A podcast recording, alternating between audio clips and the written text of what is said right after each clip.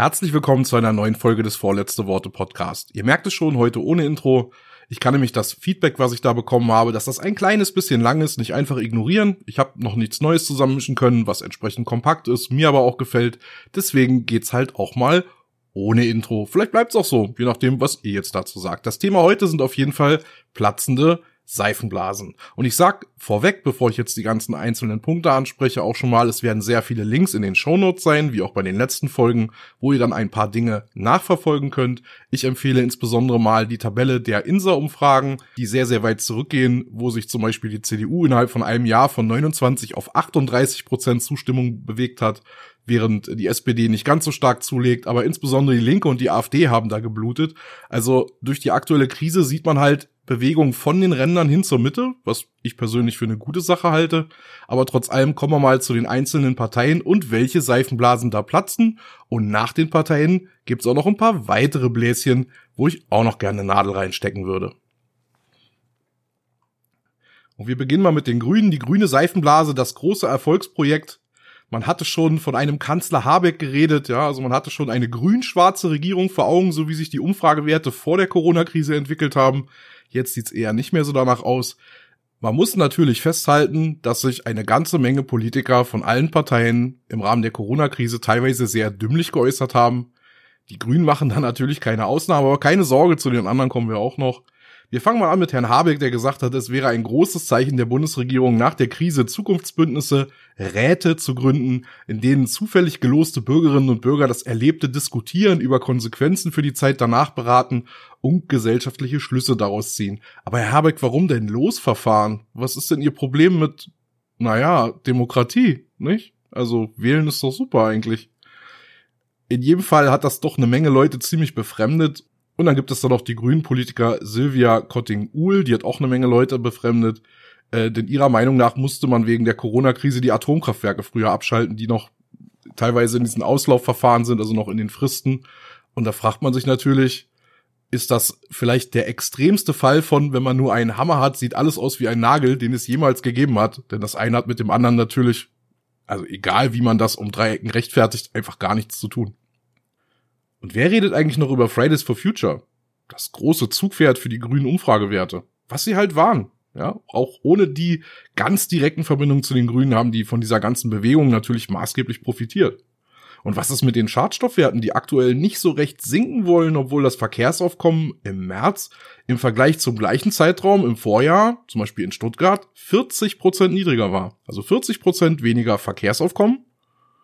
Und die Schadstoffwerte sind aber nicht um 40 Prozent gesunken das hatte man an prominenter Stelle wohl etwas anders prognostiziert, wenn man jetzt das Verkehrsaufkommen senkt durch politische Maßnahmen. Hat man wohl falsch prognostiziert. Das kann unter anderem der deutschen Umwelthilfe. Ihr wisst, der Verein, der klagt wegen Fahrverboten, Diesel etc., soll an der Stelle mal reichen. Also das kann der deutschen Umwelthilfe vor Gericht durchaus um die Ohren fliegen.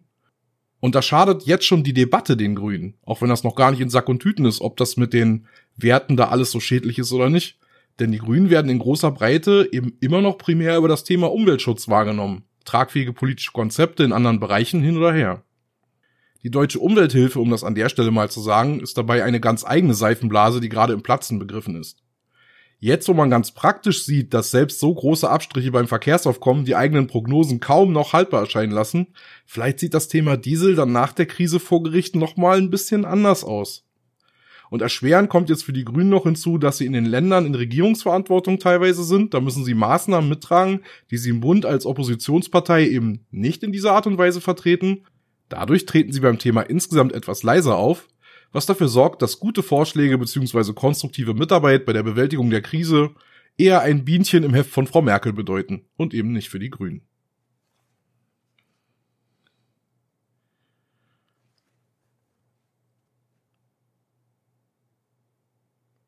Kommen wir zur FDP, wobei ich mir an dem Punkt gar nicht ganz sicher bin, ob man das noch eine platzende Seifenblase nennen kann. Denn die platzt schon so lange, die FDP ist im Grunde in einem ziemlich gruseligen Zustand. Von der einfach nur peinlichen und illiberalen Position der FDP-Spitze zum Sterbehilfeurteil habe ich ja in Folge 5 dieses Podcasts schon sehr deutliche Worte gefunden, denke ich. Unbenommen davon eiert die FDP hin und her und hin und her und kann dabei nicht mal wirtschaftspolitisch wirklich punkten, wo ihr viele Wähler also eigentlich noch ein Mindestmaß an Kompetenz zusprechen würden. Eigentlich ist das das letzte Thema, wo man der FDP noch Kompetenz zusprechen würde. Zumindest ein Teil der Leute. So hat sich kürzlich die FDP auf Facebook über Deichmann und Adidas und so weiter empört wegen dieser gestundeten Mietzahlungen und klang dabei wie der Stammtisch der Linkspartei, weil ihr offenbar entfallen war, dass der Vermieter der ach so bösen Konzerne, die ja so schädlich handeln, eben nicht Lieschen Müller und Oma Erna sind, sondern Konzerne, die die Krise vermutlich wesentlich besser überstehen als Adidas oder Deichmann. Und ganz unbenommen davon redet ja auch niemand davon, die Mieten gar nicht zu zahlen, sondern nur etwas später. Und dass die FDP da so einen, einen so linken Standpunkt einnimmt, naja, es gab halt entsprechende Kommentare dann auf Facebook. Es ist denen halt wirklich um die Ohren geflogen und dann hat man den Beitrag einfach kommentarlos gelöscht. Den Link zu einer Sicherung des entsprechenden Beitrages, damit ihr euch einen eigenen Eindruck verschaffen könnt, packe ich mit in die Show Notes. Im Grunde muss man also sagen, der wirtschaftsliberalen FDP fehlt es an Wirtschaft und an liberal. Die aktuelle FDP ein Kern zu nennen, wäre noch schamlos untertrieben. Und Thüringen war ja auch noch. Da kommen wir mal langsam zu den Rändern und fangen mal an mit der AfD. Die AfD profiliert sich gewöhnlicherweise als Fundamentalopposition starken Wachstumszahlen. Das hat durchaus Wähler gefunden. Sieht sich aber aktuell gezwungen, viele Positionen der Regierung zustimmen zu müssen. Und jetzt, wo die Regierung tut, was die AfD im Grunde inhaltlich begrüßt, wie zum Beispiel die Grenzschließung, wer braucht sie dann noch? Es gibt eben keine Profilierung ohne greifbare Reibungspunkte. Außerdem entfernt sich die AfD mit ihrer teilweise Zustimmung zu Regierungsmaßnahmen von ihren extremen Rändern und vor allen Dingen von ihren Internet-Peers, die aktuell in den sozialen Medien zunehmend absurder werdende Verschwörungstheorien zelebrieren, anstatt die AfD inhaltlich zu stützen. Man könnte sagen, dem Internetmob ist die AfD aktuell einfach nicht radikal genug. Ein besonderes Highlight war übrigens auch die AfD-Regionalgruppe Hoyerswerda, die trotz Besuchsverboten bzw. Besuchsauflagen zum Schutz der Patienten pressewirksame Fotos mit Blumenstrauß mit eben diesen Patienten machen wollte und deswegen im großen Tross in ein Krankenhaus marschierte. Das Krankenhaus war not amused und die Leute, die hinterher davon erfahren haben, in großer Masse eben auch nicht. Und da sind wir schon bei der Linken. Die Linke hat ein ähnliches Problem wie die AfD. Viele der aktuellen Förder- und Hilfsprogramme, genauso wie die Abkehr von der schwarzen Null, sind Dinge, denen sie inhaltlich eigentlich aus vollstem Herzen zustimmen. Gleichzeitig zerreibt sie sich intern an extremen Positionen, deren Vertreter sich auch teilweise nicht zu schade dafür sind, öffentlich mit Verschwörungstheorien aufzuwarten.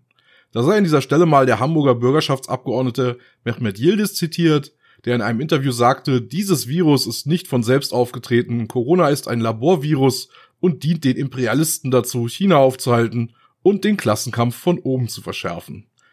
An dieser Stelle denkt man sich einfach mal Grillen zirpen. Ganz davon abgesehen ist eine weit verbreitete Position, die man im Moment sowohl von innerhalb der Linken als auch von den außerparlamentarischen Linken hört, dass die Schuld an Engpässen bei medizinischen Versorgungsgütern allein beim Kapitalismus zu suchen sei. Man vergisst bei dieser Milchmädchenrechnung nur gerne mal, dass außerhalb von Kapitalismus Versorgungsengpässe eben nicht nur in der Krise, sondern eigentlich immer und durchgehend die Regel sind. Und das ist vielen Menschen eben auch bewusst, was dafür sorgt, dass solche Statements bisweilen als opportunistisches Aufspringen auf den Krisenzug wahrgenommen werden, was sie eben stellenweise auch einfach sind. Das soll es an dieser Stelle zu den Parteien mal gewesen sein. Vielleicht kann ja der eine oder andere das, was ich hier ausgeführt habe, in das Bild, was er von der einen oder anderen Partei hat, so mit einfügen oder seine Meinung, seine Betrachtung da ändern. Ich würde mich da auch über eine lebhafte Diskussion freuen, wenn ihr euch da zurückmeldet. Ähm, wie das geht, sage ich nochmal am Ende des Podcasts, wie am Ende jeder Folge. Was auf jeden Fall im Moment auch eine richtig krass platzende Seifenblase ist, ist die Märzblase. Der März ist vorbei und nicht nur der März mit Ä, sondern auch der März mit E. Lange galt er als Favorit für die Kanzlerkandidatur der CDU-CSU. Und jetzt gab es eine Umfrage von YouGov, also Anfang April, und die fand heraus, dass das jetzt ein bisschen anders aussieht. Markus Söder von der CSU, der aktuelle Landeschef von Bayern, kommt dabei auf 27 Prozent Zustimmung, was ungefähr die Zahl ist in dieser Umfrage, auf die Spahn, Laschet und Merz zusammenkommen. Also der hat mehr Zustimmung als alle anderen zusammen. Das ist schon sehr bemerkenswert. Aber selbst wenn man das nur auf die Unionswähler herunterbricht, also dann zusätzlich noch fragt, bist du Unionswähler und dann nur die Leute bewertet, dann liegt er immer noch vorn. Da ist es dann knapp, aber er ist halt immer noch vorn. Er ist immer noch der Erste. Und das ist im Moment, unabhängig von irgendwelchen Zahlen, auch durchaus die gefühlte Wahrheit. Denn ich glaube, außerhalb von Bayern ist noch nie so viel über einen Landeschef in Bayern gesprochen worden, wie aktuell über Markus Söder. Interessant dabei ist, dass er ja immer noch weit von sich weiß, nach Berlin gehen zu wollen. Aber vielleicht ist das auch einer der Punkte, bei dem die große Zustimmung halt unter anderem ansetzt. In jedem Fall aber wird Herr Söder unbenommen von der tatsächlichen Wirksamkeit seiner Corona-Politik in Bayern auch überregional als sehr staatsmännisch wahrgenommen. Für ihn bleibt es spannend, für Friedrich Merz ist es eine mittlere Katastrophe, denn Söder spricht einfach das gleiche konservative Klientel an bei CDU, CSU, nur ist er halt aktuell erheblich präsenter durch die Position, die er gerade einnimmt. Herr Merz ist im Grunde, was die Öffentlichkeit und Medienberichterstattung angeht, fast abgemeldet. So gesehen muss ich auch meine Einschätzung aus Folge 4 dieses Podcasts natürlich überdenken, aber so etwas wie die Corona-Krise, das hat weder ich noch ihr noch sonst irgendjemand kommen sehen und das hat wie ich ja heute auch dargestellt habe, erhebliche politische Verwerfungen ausgelöst. Aber dass der Herr Merz so weit hinten runterfällt, puh, wer hätte das gedacht? Also egal, ob man ihn mag oder nicht, aber wer hätte denn das wirklich erwartet? Den einen oder anderen freut's ja vielleicht, wer weiß. Kommen wir jetzt noch zum Thema Europäische Union und das ist etwas, wo ich schon häufig mit Leuten diskutiert habe, weil da so ein bisschen der Betrachtungswinkel sehr stark voneinander abweicht müsste man aktuell ein Motto für die Europäische Union konstatieren, es wäre rette sich wer kann. Jeder Staat handelt für sich selbst, viele sogar gegeneinander. Absprachen fanden erst statt, als die meisten schon weitreichende Maßnahmen ergriffen hatten, dann zumeist bilateral zwischen direkten Nachbarn, sowie Deutschland und Frankreich. Wir haben halt hierzulande französische Intensivpatienten aufgenommen, um da die Kapazitäten ein bisschen zu entlasten im Elsass. Das ist aber einfache Nachbarschaftshilfe, da hat die EU überhaupt keinen Anteil dran gehabt. Die Empfehlungen der Epidemieagentur der EU, die ECDC, die Grenzen nicht zu schließen, also insgesamt in Europa, hat jedenfalls niemanden so wirklich interessiert. Ich glaube, das ist nicht mal ernsthaft diskutiert worden, was die EU da für eine Position hat. Zumal das lange der einzige Mucks der EU zum Thema insgesamt war. Das ist ja auch so ein Highlight. Frau von der Leyen war ja in den ersten Wochen der Krise als Kommissionspräsidentin einfach, naja, verschwunden. Von einer Koordinierung der Maßnahmen sprach man erst, als eigentlich gar nichts mehr zu koordinieren war. Die gemeinsame Beschaffung medizinischer Güter zur Bewältigung der Krise. Ja, das läuft ja jetzt als das sogenannte EU-Katastrophenschutzverfahren kam zum Beispiel Wochen zu spät. Und bis da die ersten Beschaffungen mal wirklich passieren und da Sachen in den Ländern ankommen, ist in den meisten Ländern das Schlimmste wahrscheinlich schon vorbei. Vom Umgang der EU-Kommission mit der vollständigen Ausschaltung des ungarischen Parlaments will ich an der Stelle mal lieber gar nicht erst anfangen. Das ist nämlich einfach nur zum Fremdschämen. Das Einzige, was die Europäische Union jetzt bieten kann und will, ist Geld zu drucken. Denn im Grunde ist es das, was die aktuell angedachten Förderprogramme bedeuten. Schaut man sich an, wie die Ereignisse abliefen, muss man auch einmal klar festhalten, dass der Traum vom geeinten Europa, und da sind wir jetzt bei der Betrachtungsweise oder dem Betrachtungswinkel der EU, eben nur ein Traum war. Einfach nur ein Traum. Die wirtschaftlich engen Verflechtungen haben mit Montanunion, EWG, EG und jetzt EU die Grundlage für einen wirklich langen und stabilen Frieden in Europa geschaffen. Das sollte man auf gar keinen Fall kleinreden, das ist toll. Nur macht das eben noch keinen Einheitsstaat oder führt zu einem. Die EU ist ein wirtschaftliches Konstrukt, nicht mehr und nicht weniger. Es gibt Gewinner und Verlierer. Solidarität abseits von direkter Nachbarschaftshilfe sucht man nicht nur jetzt, sondern zum Beispiel auch bei der Flüchtlingskrise und anderen wichtigen Fragen vergeblich. Eigentlich geht's nur ums Geld. Ein Wir-Gefühl existiert in der Breite gar nicht. Entsprechend haben romantische Träumereien über einen europäischen Bundesstaat im Grunde ausgedient, weil sie wieder und wieder und wieder und aktuell wirklich besonders krachend an der Realität scheitern. Und das ist eben die Frage des Betrachtungswinkels, was ich eingangs angesprochen habe. Für manche ist die EU das große Demokratieprojekt, was als Staat zusammenwächst, aber wie oft muss denn das noch an der Realität scheitern, bis die Leute das mal sehen, dass dann nicht mal mehr eine Seifenblase ist, weil sie quasi schon so oft geplatzt ist? Denn die Probleme, die wir in Europa tatsächlich haben, die lösen wir nur mit einem realistischen Blick auf Europa und wie es politisch funktioniert und nicht mit irgendwelchen Träumereien.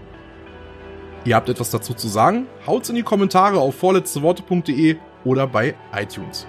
Ihr könnt mich auch direkt anschreiben via E-Mail an simon.vorletzteworte.de oder ihr meldet euch auf Twitter at zippozip, jeweils mit Z und Doppel-P. Und wer gerne live mit mir diskutieren möchte, schaut gerne in meiner Late-Night-Sendung bei Twitch rein unter www.alles-andere.tv. Alle diese Feedback-Möglichkeiten sowie die relevanten Quellenlinks zur Episode findet ihr in den Show Notes Ansonsten wünsche ich euch einen wundervollen und erkenntnisreichen Tag.